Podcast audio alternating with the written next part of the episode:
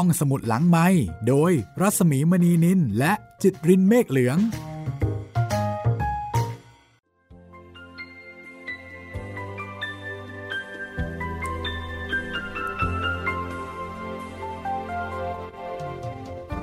ตอนรับคุณผู้ฟังเข้าสู่รายการห้องสมุดหลังใหม่นะคะ เจอเจอกับดิฉันรัศมีมณีนินค่ะความเดิมตอนที่แล้วนะคะ นางพิษติดตามมาอยู่กับพลอยที่วัง โดยบอกว่าตนนั้นเป็นมรดก เมื่อแม่ของพลอยตายก็ต้องตามมารับใช้พลอยที่วังด้วยนะคะ ส่วนพลอยก็ต้องคอยติดตามรับใช้เสด็จอย่างใกล้ชิดในฐานะข้าหลวงคนโปรดพ่อเพิ่มเติบโตเป็นหนุ่มอายุ 19 รับราชการในหอรัศดากรพิพัฒน์ได้มีโอกาสเจอพลอยอยู่บ้าง เพราะว่าพ่อเพิ่มต้องเข้ามาทำงานในวัง ส่วนพี่เนื่องก็โตเป็นหนุ่มเช่นกัน และก็กำลังจะเป็นทหาร พลอยกับพี่เนื่องเริ่มชอบพอกัน พลอยนั้นอายไม่ออกไปพบพี่เนื่องหลังจากที่รู้ว่าตัวเองเริ่มมีความรู้สึกที่พิเศษกับพี่เนื่อง และพี่เนื่องก็มีความรู้สึกเช่นเดียวกัน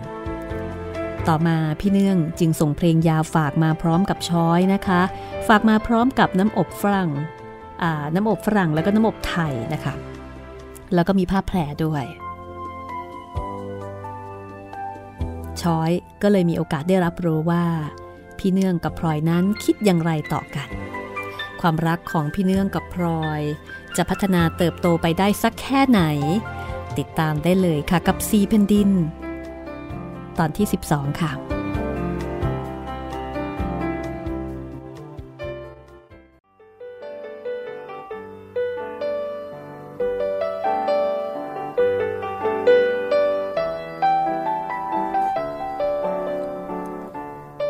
แต่วันนั้นเป็นต้นมา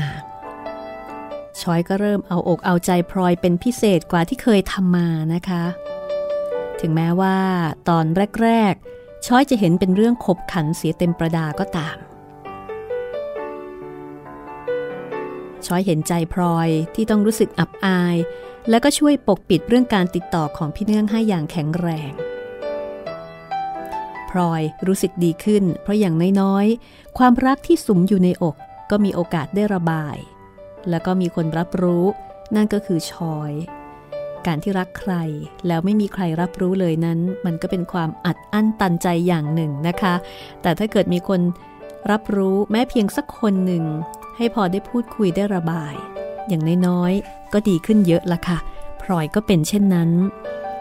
ชอยนั้นรู้สึกเห็นใจ เห็นใจพลอยมากนะคะ และก็ดูเหมือนว่าจะรักพลอยมากขึ้นด้วย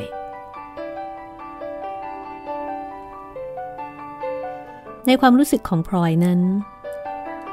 พี่เนื่องเป็นคนที่น่ารักที่สุด แม้ว่าช้อยจะมองพี่ชายตัวเองว่าเป็นคนรักสนุกรักสบายมากไป โดยช้อยบอกว่าที่พี่เนื่องเป็นแบบนี้ เพราะว่าทางบ้านของช้อยก็เป็นอย่างนั้นทุกคน คือบ้านของช้อยมีลักษณะที่สบายๆเป็นคนที่ดูเหมือนว่าไม่ค่อยจะจริงจังอะไรนักนะคะ เป็นคนอารมณ์ดี เป็นคนไม่เอาเรื่องเอาราว หัวเราะได้เรื่อย คือจะว่าไปก็เป็นครอบครัวที่มีความสุข แต่ในอีกด้านหนึ่งก็เป็นคนรักสนุก รักสบายแล้วก็ไม่ได้จริงจังกับอะไรมากเป็นพิเศษ แต่ในความรู้สึกของพลอยตอนนั้นนี่แหละคือคนที่น่ารักที่สุด คนที่พลอยใฝ่ฝันที่จะได้ติดตามไปจนตลอดชีวิต ได้อยู่ใกล้ๆ คอยปฏิบัติให้พี่เนื่องได้มีความสุขความสบาย เพียงแค่ได้ยินเสียงพี่เนื่องหัวเราะ ก็เป็นรางวัลอย่างเดียวที่พลอยปรารถนาแล้ว คือชีวิตของพลอยตอนนี้มีพี่เนื่องเป็นเป้าหมาย ในขณะที่ช้อยมองว่า นั่นแหละนะ นิสัยอย่างพี่เนื่อง คนบางคนเขาอาจจะชอบก็ได้ลางเนื้อชอบลางยา ต่างคนก็ต่างใจ แต่อย่างฉันเนี่ย เห็นจะอยู่กับคนอย่างพี่เนื่องไม่ยืด ถ้าฉันจะมีเรือนนะพลอย ฉันก็อยากจะได้คนที่เป็นหลักเป็นฐาน ฉันไม่ชอบคนล่องลอยเอาแต่สนุกอย่างพี่เนื่องหรืออย่างคุณพ่อหรอกพลอยฟังแล้วก็รู้สึกแปลกใจนะคะ เพราะว่าสำหรับพลอยนั้น บ้านของช้อยเป็นครอบครัวที่น่ารัก สนุกสนานแล้วก็เป็นกันเองทำไมละช้อย ฉันเห็นคุณพ่อของช้อยดีออก และที่บ้านช้อยก็กลมเกลียวกันดีออกจะตายไป ก็นั่นน่ะสิ ฉันเกิดมากับเขาชาติหนึ่ง เห็นแต่คนสนุกคนใจดี หัวเราะกันบันยังค่ำเบื่อเสียแล้ว ฉันสัญญากับตัวเองเอาไว้ว่า ถ้ามีผัวกับเขาสักทีก็อยากจะได้ผัวดุดุยิ่งมือไวตบตีเอาบ้างก็ยิ่งดี ไม่งั้นก็อยากจะได้ผัวขี้เมา เออ จริงสิ ฉันรู้แล้วล่ะพลอย ฉันอยากจะได้ผัวขี้เมาสักคน สนุกดี แล้วฉันจะหาเมียน้อยเอาไว้ให้เยอะแยะทีเดียว ไปไหนฉันก็เอาตามหลังไปทั้งฝูง ใหญ่โตดีไม่หยอก ช้อย เอาอะไรมาพูดก็ไม่รู้ พลอยยกมือขึ้นตีขาช้อยเบาๆ แต่ก็อดหัวเราะไม่ได้ นี่ว่าแต่พ่อโฉมยงของฉันนั่นเถอะ มารืนนี้ก็นัดเอาไว้ว่าจะมาหาฉันอีกแล้ว พลอยจะออกไปพบกันไหมพลอยก้มหน้า แก้มเป็นสีชมพูระเรื่อ สันหน้าปฏิเสธโธ่พลอยก็ ออกไปหน่อยเถอะนะ สงสารแก นะนะคนดีคนดี สงสารแกหน่อยเถอะ แกไม่เคยหรอก เรื่องพันอย่างนี้ ฉันรู้จริง ๆ นะ แต่พลอยก็ยังคงยืนกรานอยู่นั่นเอง จนกระทั่งช้อยอ่อนใจ ถ้าอย่างนั้นจะสั่งเสียออกไป จะว่ายังไงก็ได้ หรือฝากอะไรไปให้แกสักหน่อย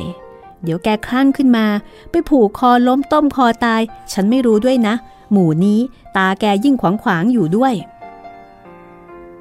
พลอยได้ยินช้อยพูดก็ใจหาย จึงพยักหน้ารับคำช้อย แล้วก็ตอบด้วยเสียงเบาๆว่า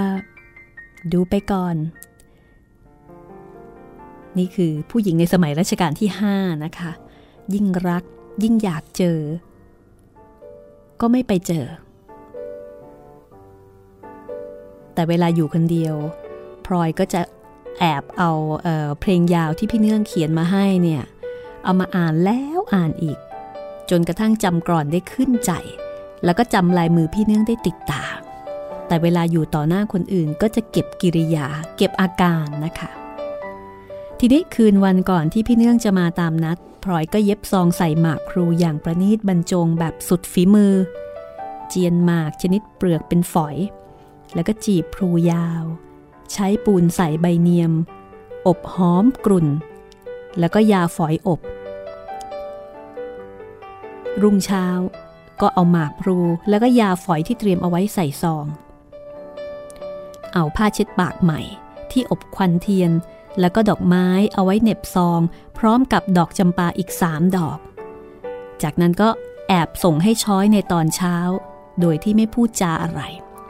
ช้อยเห็นของก็เข้าใจ แม่เจ้าโว้ยสิ้นฝีมือกันคราวนี้เอง ฉันต้องเอายาดมติดออกไปด้วย เดี๋ยวคนรับจะดีใจจนเป็นลมเป็นแล้งไป จะได้แก้ไขได้ทัน ระหว่างที่ช้อยออกไปประตูบังพลอยก็นั่งคอยให้ช้อยกลับด้วยหัวใจเต้นประทึก เปิดตู้หยิบแพรเลี่ยนที่พี่เนื่องฝากมาให้ออกมาเพราะสอยตะเข็บ แพรผืนนี้พลอยตั้งใจว่าจะทำเป็นแพรห่มนอน สอยตะเข็บ แล้วก็จะไปจ้างเขาย้อมมะเกลือที่แถวเต็งย้อมแล้วก็จะอบให้หอม แล้วก็จะร่ำให้ได้ที่ แล้วก็จะใช้ห่มนอนต่อไป บางทีเมื่อห่มแล้วก็จะได้ฝันถึงเจ้าของแพรบ้าง ใครจะไปรู้ วันนั้นช้อยก็ยิ้มแต้กลับมาที่ตำหนัก พลอยนั้นใจเต้นอยากจะฟังข่าวพี่เนื่อง แต่ด้วยความอายทำให้พลอยนั้นไม่ได้ถาม นิ่งแล้วก็เฉยเสีย ส่วนช้อยก็แกล้งทำเฉยเหมือนกัน เพราะเห็นว่าพลอยไม่ถามขึ้นก่อน จนกระทั่งตกกลางคืน ช้อยจึงบอกพลอยว่า พลอย พี่เนื่องเขาสั่งให้มาขอบใจแน่นี่ พี่เนื่องอะ่ะเขาดีใจแทบจะกระโดดโลดเต้นทีเดียวนะ พอได้ยินฉันบอกว่าพลอยฝากของไปให้ รับซองหมากไป มือไม้สั่น แล้วก็สั่งให้ฉันมาบอกพลอยว่า หมากที่ส่งไปให้นั่นน่ะ เขาจะกินแค่คำเดียว แล้วที่เหลือเขาจะเก็บเอาไว้ทั้งซอง เอาไว้ดูงั้นแหละ แล้วชอยว่ายังไง ฉันก็บอกว่าจะไปเก็บเอาไว้ทำไม หมดแล้วก็ยังมีคนส่งไปอีก ชาตินี้เห็นจะไม่มีอดบรอกหมากพลูน่ะ ฉันไม่รู้ด้วยนะชอย ใครเป็นพี่น้องกับใคร ก็หาส่งกันเอาเองก็แล้วกัน ฉันไม่รู้ด้วยหรอก ฉันก็ไม่รู้ด้วยเหมือนกัน ใครมากินหมากกินพลูของนางช้อย แล้วก็ปูนกัดปากตายไปฉันไม่รู้ด้วยพลอยได้ยินช้อยพูดก็อดขำไม่ได้ เพราะว่าช้อยกินหมาก โดยไม่ยอมเจียนหมากจีบพลูกินเอง คุณสายเคยเคี่ยวเข็นให้ช้อยจีบพลูให้ แต่แล้วก็ต้องเข็ด เพราะว่าพลูที่ช้อยจีบเนี่ยทำให้คุณสายปูนกัดปาก จนกระทั่งงอมไปหลายวันเลยทีเดียวสำหรับเรื่อง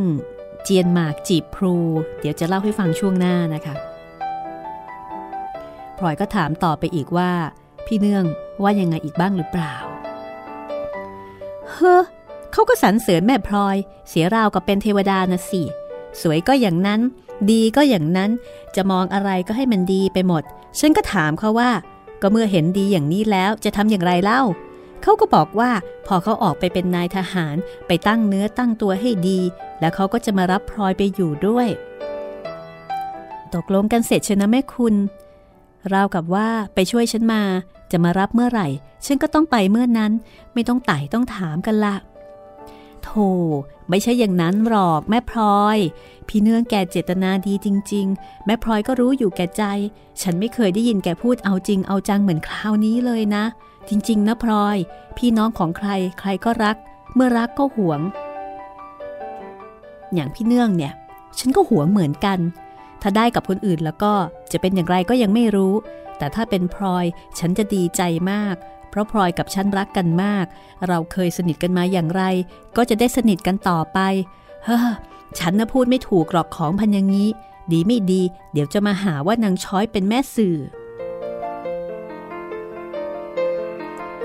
ช้อยอย่าวิตก แล้วก็อย่าคิดมากไปเลย ฉันกับช้อยอยู่มาด้วยกันตั้งแต่เล็กๆ ถึงฉันจะเป็นอย่างไรต่อไป ฉันกับช้อยก็คงไม่ลืมกัน ในกระบวนคนรู้จักชอบพอกัน ก็เห็นจะไม่มีใครที่ฉันจะรักมากเท่าช้อย คอยดูไปก็แล้วกัน จะสังเกตว่าไม่ใช้คำว่าเพื่อนนะคะ คือในประธานุกรมของชาววังในยุคนั้น ไม่มีคำว่าเพื่อนค่ะ ถ้ามี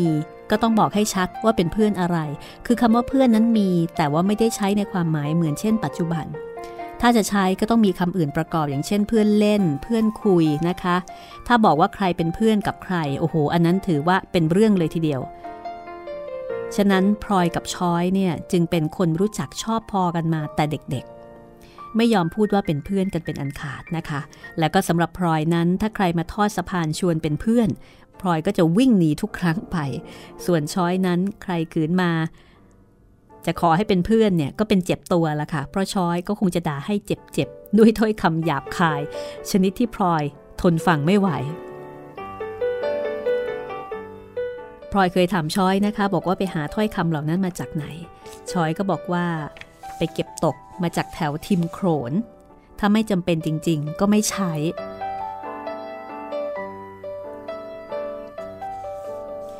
นั้นคำว่าเพื่อนในยุคนั้นนี่ก็อารมณ์ประมาณหญิงรักหญิงสมัยนี้นะคะ เพราะว่าผู้หญิงอยู่ด้วยกันเยอะๆ ไม่มีผู้ชาย ก็คงจะต้องมีเรื่องแบบนี้บ้างนะคะรักร่วมเพศในยุคนั้น แต่เขาใช้คำว่าเพื่อนนะคะ ต่อมาค่ะ ความสัมพันธ์ระหว่างพี่พี่เนื่องกับพลอยเนี่ยก็อยู่ในลักษณะที่ เป็นที่รู้กันเข้าใจกัน พี่เนื่องก็ฝากเพลงยาวแล้วก็ของฝากมาให้พลอยบ่อยๆ ส่วนการที่พลอยไม่ยอมออกไปเจอ ก็ทำให้ช้อยกับพี่เนื่องเข้าใจไปโดยปริยายว่าพลอยก็มีความรู้สึกตอบแทนเช่นเดียวกัน อยู่มาอย่างนั้นจนถึงวันหนึ่งอีก4ี่ห้าเดือนต่อมา ช้อยก็มาบอกพลอยว่า พลอย พี่เนื่องสั่งมาว่า วันพระหน้าให้ออกไปพบให้ได้ ฉันไม่ไป นี่ฟังฉันก่อนสิ พี่เนื่องเขาออกเป็นนายทหารแล้วนะ นายเขาสั่งให้ขึ้นไปอยู่นครสวรรค์ จะต้องไปเร็วๆนี้ แม่แกร้องไห้น้ำตาเป็นเผาเต่าไปแล้ว เขาสั่งฉันมาให้พลอยออกไปให้ได้ เขาอยากจะมาลา ไปเสียหน่อยเถอะนะพลอยพลอยใจหายว่าบ จริงเหรอช้อย อย่ามาหลอกฉันนะ แล้วพี่เนื่องจะไปเมื่อไหร่ จริงสิ ใครจะมาหลอกกันเล่าเรื่องแบบนี้ เขาบอกฉันว่าขอให้ได้พบ แล้วก็พูดจากับพลอยสักครั้ง แล้วเขาก็จะรีบไปรอนานไม่ได้พลอยฟังแล้วก็อยากจะนั่งลงร้องไห้ตรงนั้นนะคะกรรมเวรอันใดหนอที่ทำให้คนที่พลอยรักต้องจากไปอีกแล้ว ความหลังที่ผ่านมากลับมากระทบหัวใจ แม่เคยจากพลอยไปบ้านนอก แล้วในที่สุดก็จากไปโดยไม่มีวันกลับ คราวนี้พี่เนื่องพลอยต้องสั่งให้ตัวเองหยุด เพราะไม่กล้าคิดออกไปให้ไกลกว่านั้น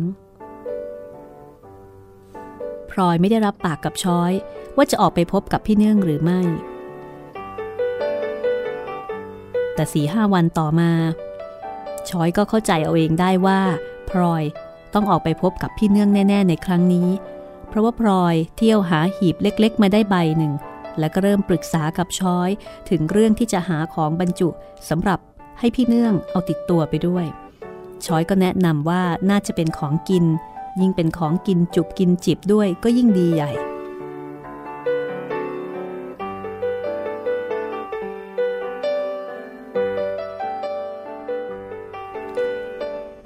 เพราะว่าพี่เนื่องนั้นถึงแม้จะโตเป็นหนุ่มรักผู้หญิงได้แล้ว แต่พี่เนื่องก็ยังไม่ทิ้งนิสัยที่ชอบกินขนมไม่เป็นเวล่ำเวลา ระหว่างนั้นพลอยขึ้นเฝ้าเสด็จไม่นานก็ต้องหาโอกาสลงมาทำของกินใส่ขวดบรรจุหีบสำหรับให้พี่เนื่อง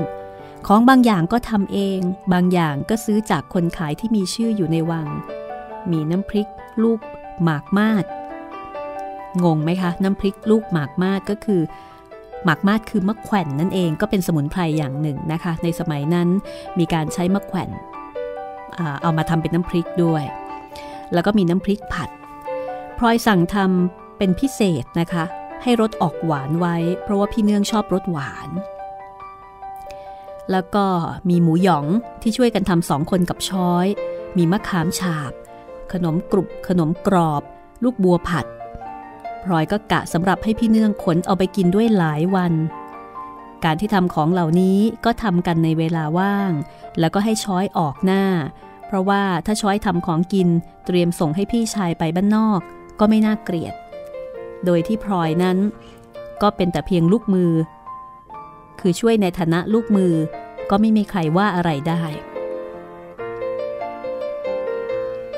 ของอีกอย่างหนึ่งก็คือแพรเพราะ ผืนที่ทำจากแพรที่พี่เนื่องให้ และพลอยได้ใช้ห่มนอนแล้วนั่นเองนะคะพลอยเอามาลงลูกซัดใหม่ แล้วก็อบร่ำเตรียมไว้จนถึงเวลาที่จะได้นำไปมอบให้ คือแพรผืนที่พี่เนื่องส่งมาให้พร้อมกับเพลงยาวฉบับแรกนะคะ เอามาอบร่ำใหม่พลอยก็ใช้เวลาทั้งหมดตระเตรียมของ เพื่อที่จะไม่ให้ใจเนี่ยนึกไปถึงเรื่องความทุกข์ที่พี่เนื่องจะต้องจากไปไกล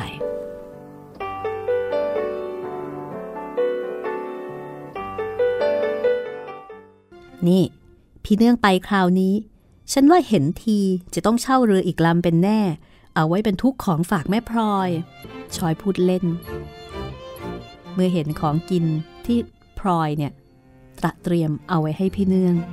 คือจริง ๆ ก็ตระเตรียมด้วยกันนะคะ แต่ว่าตระเตรียมแบบที่เต็มอกเต็มใจ และดูเหมือนว่าจะเป็นหัวเรี่ยวหัวแรงด้วยซ้ำและในที่สุดวันที่พี่เนื่องจะมาลาก็มาถึง วันนั้นพลอยตื่นแต่เช้า เรียกนางพิษ ให้มายกของตามออกไปพลอยแต่งตัวอย่างพิถีพิถัน แต่ไปในทางตรงกันข้าม ผัดหน้าแต่งตัวอย่างระวัง เพื่อให้พี่เนื่องเห็นก็รู้ได้ว่า ใจของพลอยนั้นเศร้าหมองเพียงใด ยิ่งใกล้เวลาเข้ามาพลอยก็ยิ่งลังเล ว่าจะออกไปดีหรือไม่ดี แต่ช้อยก็เป็นผู้มาตัดสินใจให้ด้วยวิธีบอกว่า ไปเถิดพลอย พี่เนื่องแกจะต้องไปหัวเมือง นานเท่าไหร่ก็ไม่รู้ ถ้าได้พบกันเสียหน่อย แกจะได้ไปสบายๆไม่ต้องกังวล นั่นละ่ะพลอยจึงตัดสินใจที่ที่จะออกไปพบพี่เนื่องเป็นครั้งสุดท้าย ก่อนที่พี่เนื่องจะจากไปหัวเมืองที่นครสวรรค์ ห้องสมุดหลังไม้โดยรัสมีมณีนินและจิตรินเมฆเหลือง มาฟังกันต่อในช่วงที่2นะคะของ4แผ่นดินตอนที่ 12 ค่ะ เฮ้อดูเหมือนว่า แม่พลอยกับพี่เนื่องกำลังอินเลิฟนะคะ ไม่ใช่ดูเหมือนละอินเลิฟจริง ๆ เลยนะคะ คนที่กำลังตกหลุมรัก คนที่กำลังมีความรักก็มักจะเป็นเช่นนี้ เวลาที่ได้พบปะเจอเจอกันโอ้ยอะไรมันก็ดีไปหมดนะคะ นี่คือความรักครั้งแรกของแม่พลอย แล้วก็เป็นความรักครั้งแรกของพี่เนื่องด้วย แต่ที่ค้างเอาไว้กับคุณผู้ฟังก็คือเรื่องของการเจียนหมากจีบพลูนะคะ ที่พลอยเนี่ยเจียนหมากแล้วก็จีบพลูฝากช้อย ส่งไปให้พี่เนื่องนะคะ ที่บอกว่าทำกันจนสุดฝีมือเลยทีเดียวการเจียนหมากแล้วก็จีบพลูโดยเฉพาะการจีบพลูยาวเนี่ยถือเป็นวิธีเฉพาะของชาววังนะคะ เพราะว่าการกินหมากในสมัยนั้นเป็นทั้งศิลปะแล้วก็ วัฒนธรรมอย่างหนึ่งนะคะ ในสมัยโบราณสตรีชาววังก็มีการคิดค้นประดิษฐ์ประดอยเครื่องเคราแล้วก็วิธีการกินหมาก จนเกิดเป็นแบบแผน แล้วก็กลายเป็นศิลปะที่ละเมียดละไมคุณผู้ฟังอาจจะเคยเห็นผู้เฒ่าผู้แก่ คุณปู่คุณย่าคุณตาคุณยายเนาะสมัยก่อนที่ท่านจะกินหมากกัน ก็จะมีเต้าปูน แต่เดี๋ยวนี้เนี่ยไม่ค่อยเห็นแล้ว เพราะว่าผู้สูงอายุปัจจุบันก็ไม่ค่อยกินหมากกันแล้ว การเจียนหมากแล้วก็จีบพลูก็เป็นส่วนหนึ่งของศิลปะการกินหมากนะคะ ต้องใช้ทั้งฝีมือแล้วก็ความพิถีพิถันค่ะ อย่างเช่น ปูนก็ต้องเป็นผงละเอียด ปูนที่ดีต้องทำมาจาก เป็นขี้เท่าของหอยนะคะ ผสมผงขมิ้นบดละเอียด น้ำที่ละลายปูนก็ต้องเป็นน้ำที่ต้มกับใบเนียม หรือใบเตยเพื่อให้มีกลิ่นหอม ส่วนเครื่องคราวอื่นๆ อย่างเช่น ยาจืด ยาฝอย ก็ต้องอบให้หอมด้วยดอกมะลิ แล้วก็ควันเทียน การพลูสำหรับผู้ที่ชอบรสเผ็ดก็ต้องคั่วให้หอมขึ้นนะคะ แล้วเวลาจะเจียนหมากจีบพลูเนี่ยก็ต้องเลือกใบพลูที่มีรสขมน้อย แล้วก็เผ็ดกำลังดี เอามาเจียนขอบใบออกเล็กน้อยนะคะ เพื่อให้สวยเวลาจีบ แล้วก็ป้ายปูนไม่มากไม่น้อย แล้วก็พับทบก่อน แล้วก็ม้วนจีบให้กลม ระหว่างม้วนก็ต้องรีดปลายให้เรียบ แล้วก็ม้วนให้แน่น คือเรียกว่า ประณีตมากนะคะ แล้วก็เพื่อเพิ่มความงามให้วิจิตพิสดารยิ่งขึ้นเนี่ยชาววังก็จะต้องต่อยอดด้วยการนำพลูมาตัดเป็นชิ้นยาวเล็กๆ สอดแซมเข้าไปตรงยอดใบพลูที่จีบแล้ว ยอดที่ต่อก็จะแหลบออกมาเป็นแฉกดูงดงามสมกับเป็นฝีมือชาววังนะคะ แล้วเขาก็จะใช้สำลีม้วนเป็นเส้นบางๆ เล็กๆ เอามาพันพลูที่จีบจนแน่น แล้วก็ใส่เอาไว้ในซองพลูค่ะ ก็เป็นศิลปะ ที่สาวชาววังเนี่ยจะทำได้งดงามแล้วก็น่ากินเป็นพิเศษนะคะ ครเจียนหมากจีบพลูให้กันนี่ก็คงจะถือว่าพิเศษมากๆ เหมือนอย่างที่พลอยทำให้พี่เนื่องนั่นแหละค่ะ แต่ตอนนี้พี่เนื่องจะไปนครสวรรค์พลอยไม่ได้ทำแค่เจียนหมากจีบพลูนะคะ แต่ว่าลงมือช่วยช้อยทำขนมข้าวต้ม อาหารการกินเยอะแยะมากมายไปหมดถึงขั้นที่ช้อยเนี่ยแซวเลยทีเดียว ว่าสงสัยจะต้องเช่าเรืออีกลำหนึ่งขนของฝากจากแม่พลอย เอาละ มาฟังกันต่อเลยนะคะว่า ตกลง พลอยจะใจอ่อน ยอมไปพบพี่เนื่องไหม จะยอมไปพบเพื่อที่จะลาก่อนที่พี่เนื่อง จะไปเป็นทหารที่นครสวรรค์หรือไม่ ติดตามคำตอบได้เลยค่ะ กับ 4 แผ่นดิน ตอนที่ 12 ช่วงที่ 2 ค่ะ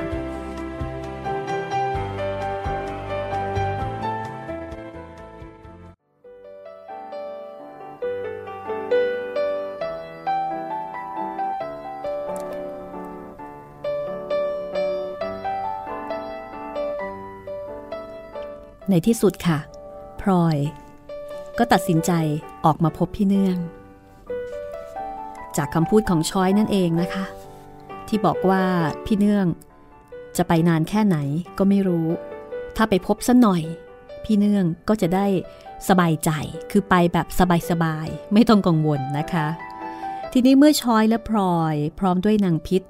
ซึ่งเป็นผู้ช่วยถือหีบของแล้วก็ห่อผ้าตามหลัง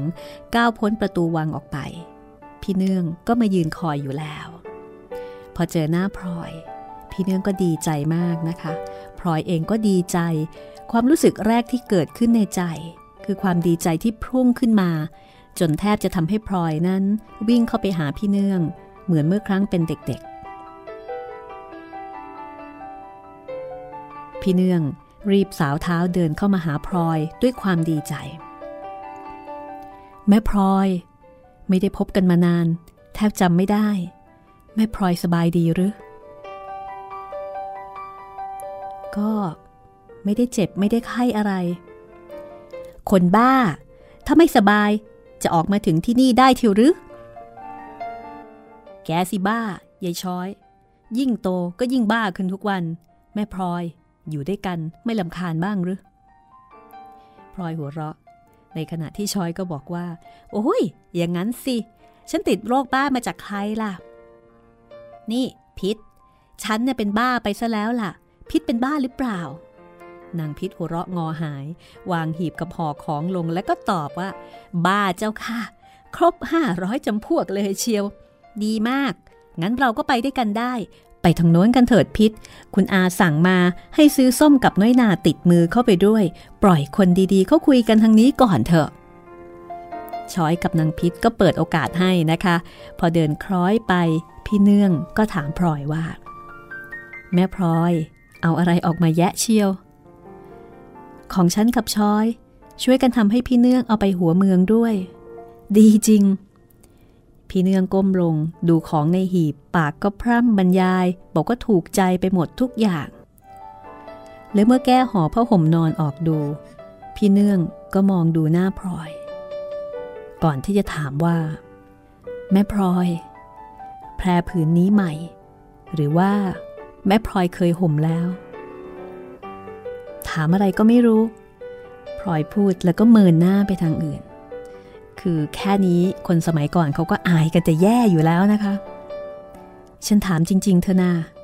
แม่พลอยบอกหน่อยเถิด ถ้าแม่พลอยห่มแล้ว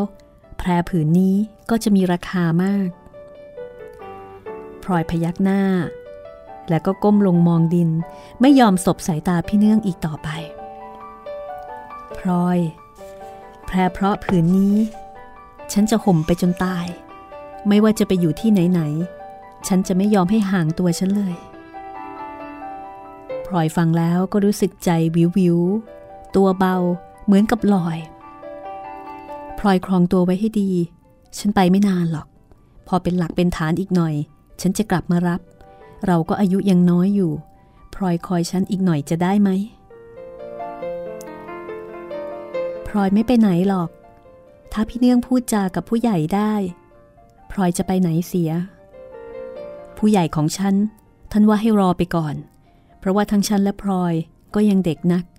ท่านก็ว่าของท่านถูก แต่อกฉันจะแตกตาอยู่แล้วละพลอย ฉันแทบจะรอไปไม่ไหวจริง ๆ พี่เนื่องอย่าวิตกทางฉันเลยนะทำอย่างไรเสีย ฉันก็ต้องรอพี่เนื่องจนได้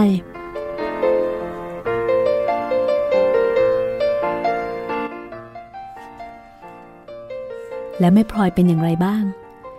ไม่ได้พบกันซะนาน ฉันคิดถึงเสียแย่ ช่างไปหมกตัวอยู่ได้ ไม่คิดถึงฉันบ้างเหรอ ก็คิดถึงเหมือนกัน แต่ถ้าออกมาพบกันบ่อยนัก ฉันก็กลัวคนเขาจะว่าได้ ฉันก็ไม่ใช่พี่น้องแท้ๆของพี่เนื่องอย่างช้อย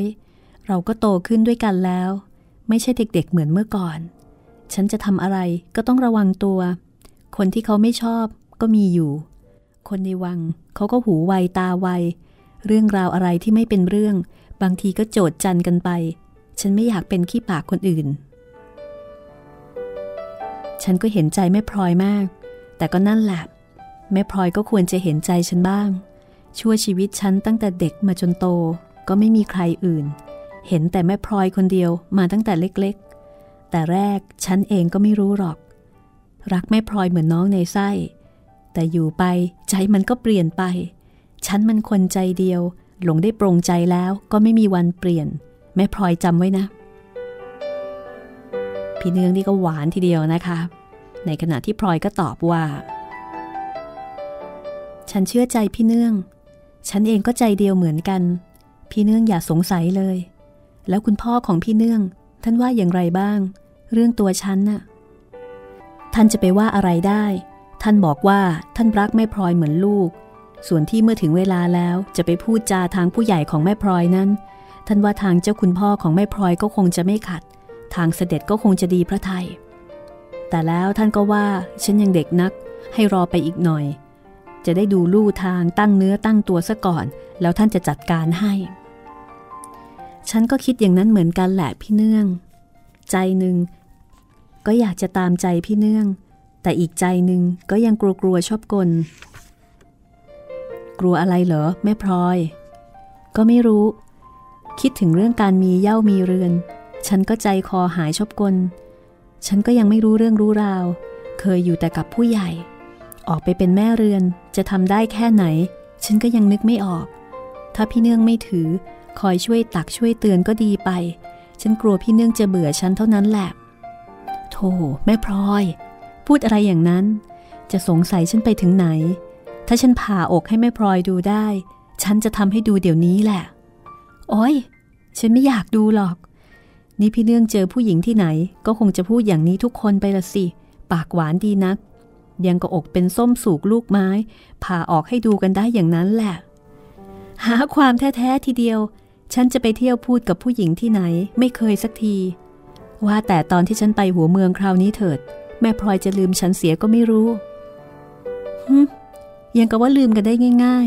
ๆ ว่าแต่คนไปเถิด จะลืมเสียก่อนนะไม่ว่า เขาว่าผู้หญิงทางเหนือสวยเสียด้วย ฉันไม่มีตาจะมองใครหรอกแม่พลอย ตั้งแต่รู้จักผู้หญิงมา ฉันก็มองแต่แม่พลอยคนเดียวถ้อยคำที่ทั้งคู่โต้ตอบกันนั้น ถึงแม้ว่าจะไม่มีสาระ แต่ทุกคำก็เป็นเสมือนเชือกที่มัดหัวใจของพลอยไว้กับพี่เนื่องทีละปล้อง ยากที่จะตัดให้ขาดได้ ขณะนั้นช้อยเดินกลับจากประตูวัง นางพิษก็ถือผลไม้ที่ซื้อมาจากหาบตามหลังมา เอา้าสั่งเสียกันเสร็จหรือยัง ฉันจะได้สั่งของฉันบ้าง แล้วช้อยก็ชวนพี่เนื่องพูดคุยตลกขนองไปตามเรื่องทำให้คลายความเคร่งเครียด จนถึงเวลาที่จะต้องกลับเข้าวัง ฉันลาละพี่เนื่อง กลับช้า เดี๋ยวคุณอาเอ็ดตาย ไปดีมาดีเถอะนะ กลับมาก็หาของมาฝากฉันบ้าง ลาละช้อย พี่ไปไม่นานหรอก อยู่ดีๆ นะแม่พลอย อย่าขี้แยนัก แล้วก็ช่วยดูดูยายช้อยให้ฉันด้วย อย่าปล่อยให้คลุ้มคลั่งนัก ฉันกลัวจะขายหน้าเขาช้อยกับพลอยเดินกลับวังอย่างไม่รีบเร่งพลอยรู้สึกว่าเนื้อตัวที่เดินกลับนั้นเหมือนโครงอันว่างเปล่า ทุกอย่างที่มีความสำคัญ ดูเหมือนว่าจะได้ละเอาไว้กับพี่เนื่องโดยสิ้นเชิง และก่อนที่จะก้าวข้ามธรณีประตูเข้าไปพลอยเลี้ยวหลังไปดู ก็เห็นพี่เนื่องยังยืนอยู่ที่เดิม มองดูพลอยจนลับตาไปเหมือนกัน